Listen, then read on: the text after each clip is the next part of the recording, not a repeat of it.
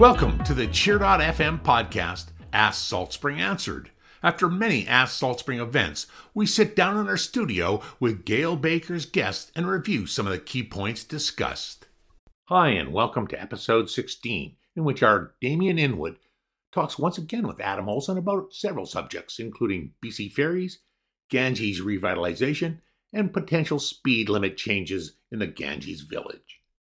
Okay, I'm sitting here with Adam Olsen. He's the Green Party MLA for Saanich North and the Islands, and we've just been at Ask Salt Spring, mm-hmm. and uh, we covered a number of topics. And one of them, which came up, of course, was the uh, ferry situation here. I don't know why.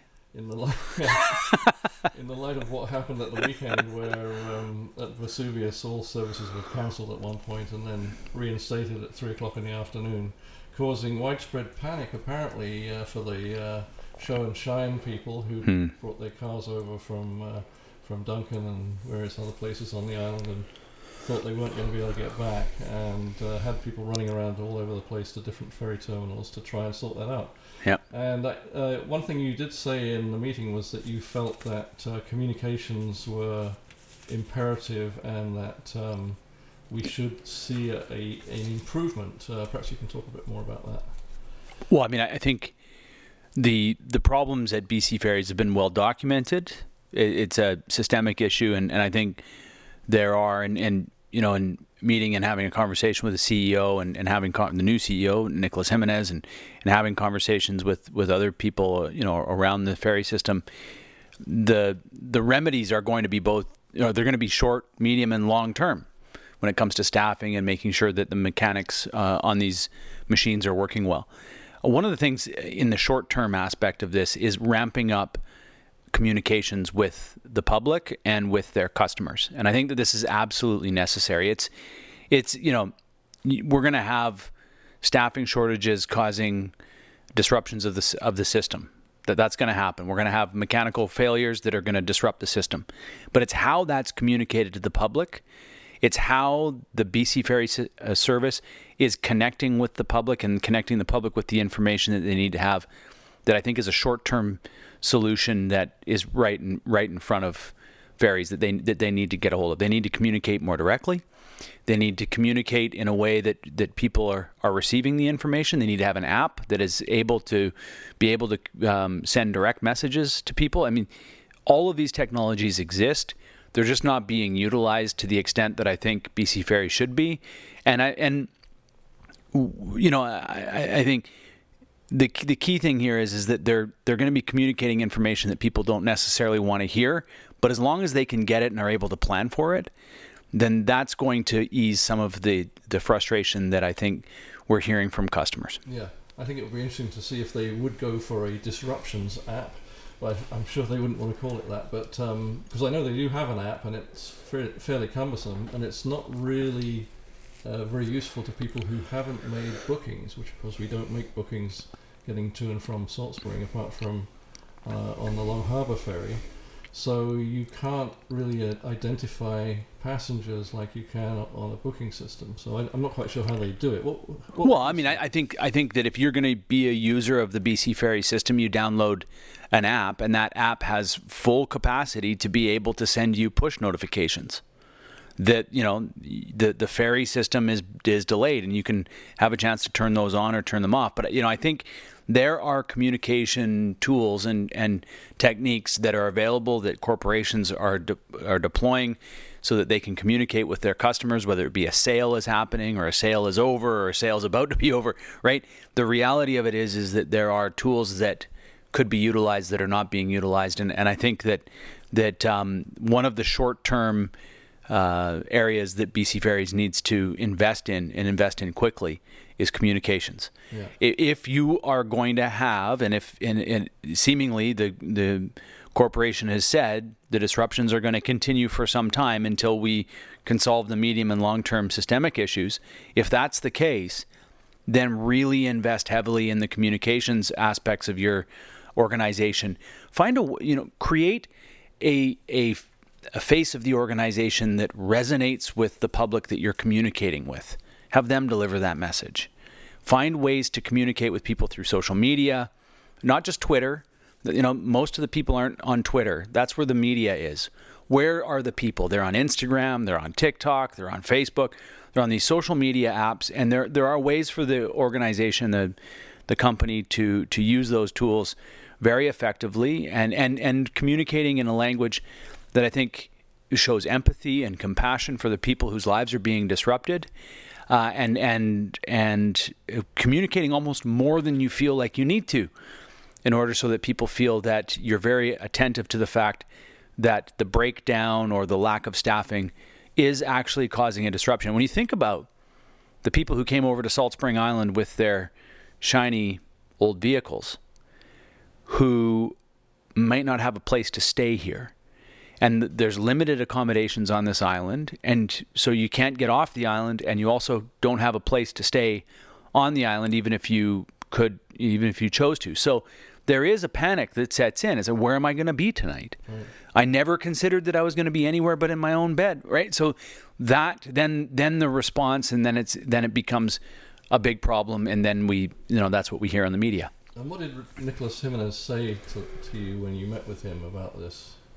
Did you discuss the communications issue? Well, I mean, I, I think that yes, we did. We did uh, have this discussion, and I and I think that um, well, I'll just say this: I think the points landed. Yeah. Okay.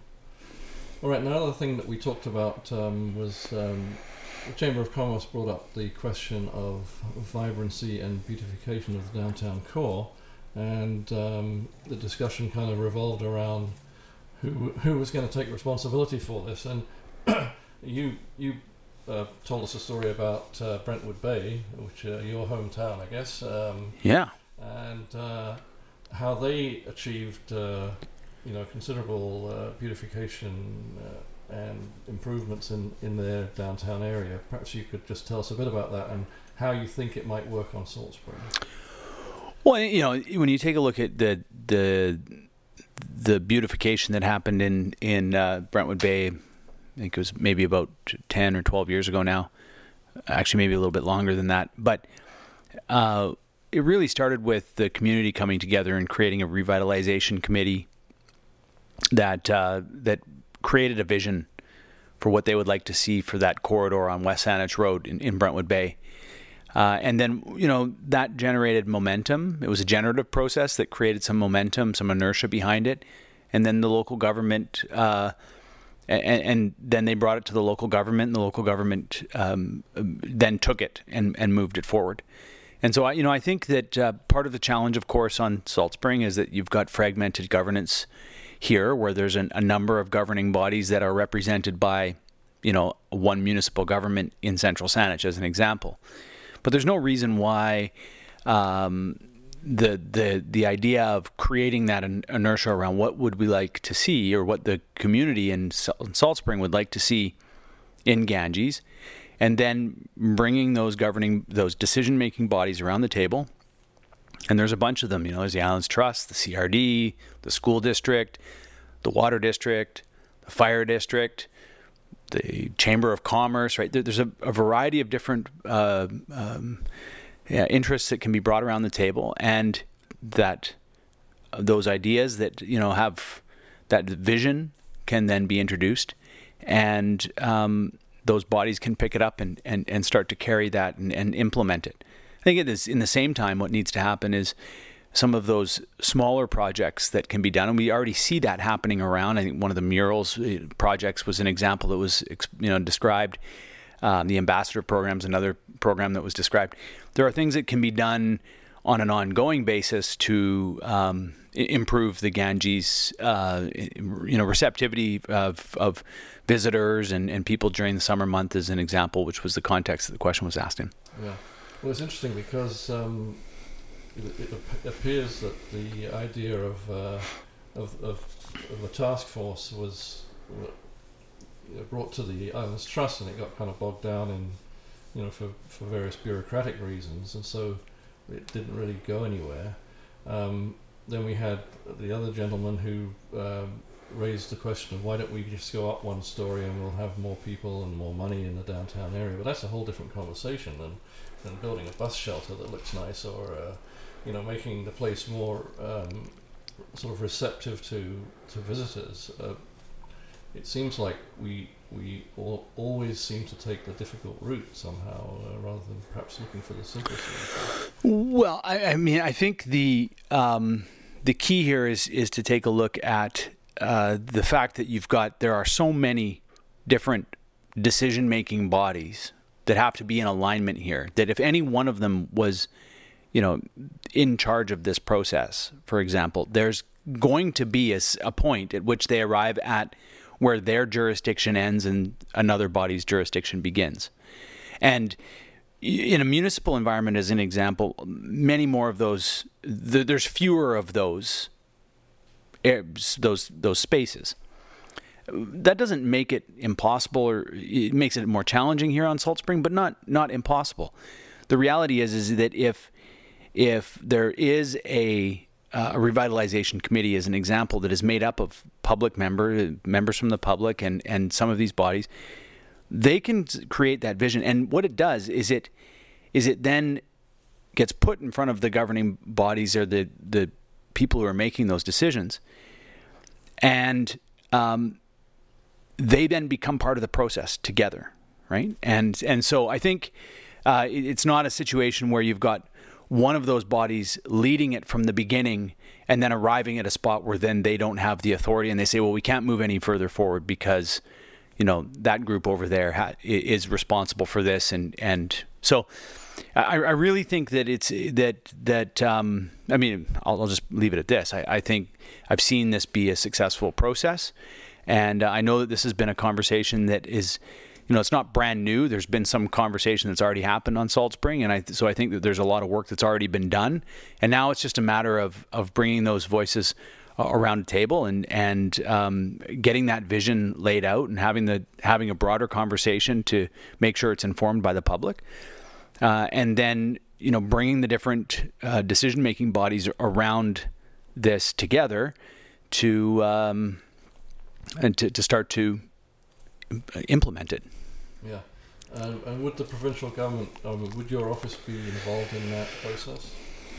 Well, I think I'm I'm always interested in participating in processes. I think it's important to have the different governing uh, gov- levels of government uh, at the table because you know as we arrive at those different areas, it's like, where does the provincial government get involved uh, in this project? Where are the funding opportunities for that? It's always important to have our office involved throughout the process. We can um, you know, provide advice about how the provincial government may or may not be engaged. Um, and as well, you know, like we're, we're connected in uh, to other communities around as well that uh, are and can be useful resources uh, in the discussion. So I'm always uh, happy to be engaged at, at whatever levels it is appropriate. In this case, I think that it is an exercise that that is done at, at the local government level, but there's a lot of funding that comes through the provincial and federal governments that um, would make it, you know, I think um, really smart for us to be there, and and we'll be there. Okay. Uh, last time you were here a month ago, you had Rob Fleming with you, the Minister of uh, Transportation and Infrastructure, and um, I said I wasn't going to talk about transportation, but I will just touch on it because I know that uh, Mina Lee was there today, and she was interested in in the subject the question of the 30 kilometre an hour speed limit, um, there was something in the Driftwood, I think, uh, where they were talking about that, and and they mentioned that Ask Salt Spring was coming up. Can you tell us? Have you talked to the minister lately about uh, when he was here? He seemed to indicate that it would, would be fairly simple to change the speed limit in the in the village area to 30k. Uh, have you heard any more about that? Well, I think it's important that politicians don't determine what the speed limits are. That there's uh, uh, engineering that uh, that determines that. There's uh, some of that work has been done in the cycling safety study.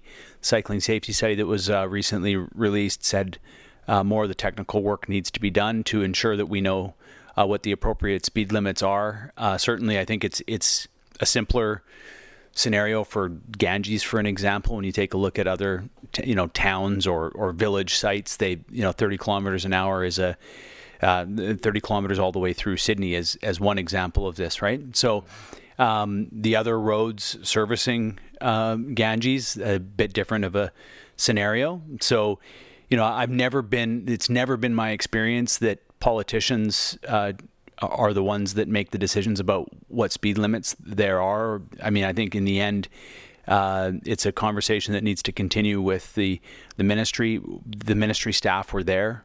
Uh, South Island was there. They're very well aware that this has been a, a, conversation that's been that's been happening, and I think it's been moving. Actually, it's not that it's that it's stalled. I think that that it has. Um, we've got more information today now that that report was done uh, than we had, and and there are still some questions that need to be answered, and so we'll continue to advocate with the ministry. We'll continue to advocate with the regional office. Uh, we'll continue to work with uh, the CRD and with others to to you know to deal with uh, what is uh, ongoing traffic and transportation related issues.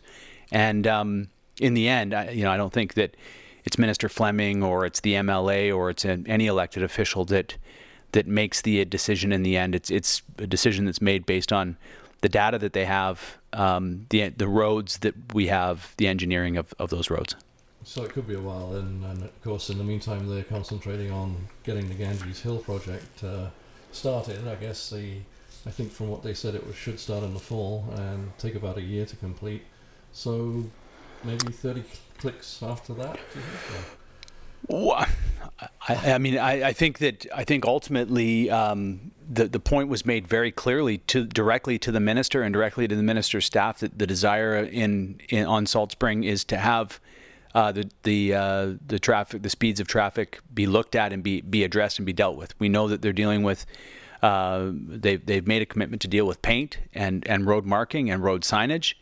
Um, and the, the, um, there's been some advice that was made in the report about, uh, about traffic speeds and, and work that needs to be done in order to make sure that the, the, the number, not just in Ganges, but across the island, is is the right speed for, for the roads that we have. So I think that I wouldn't suggest that they're necessarily um, I think they're more parallel than stacked, as as maybe you described them. Okay. Great. Well, thanks, Adam, for coming in. Uh, always nice to talk to you. And you've been listening to Cheer.fm, the voice of the Gulf Islands. Bye.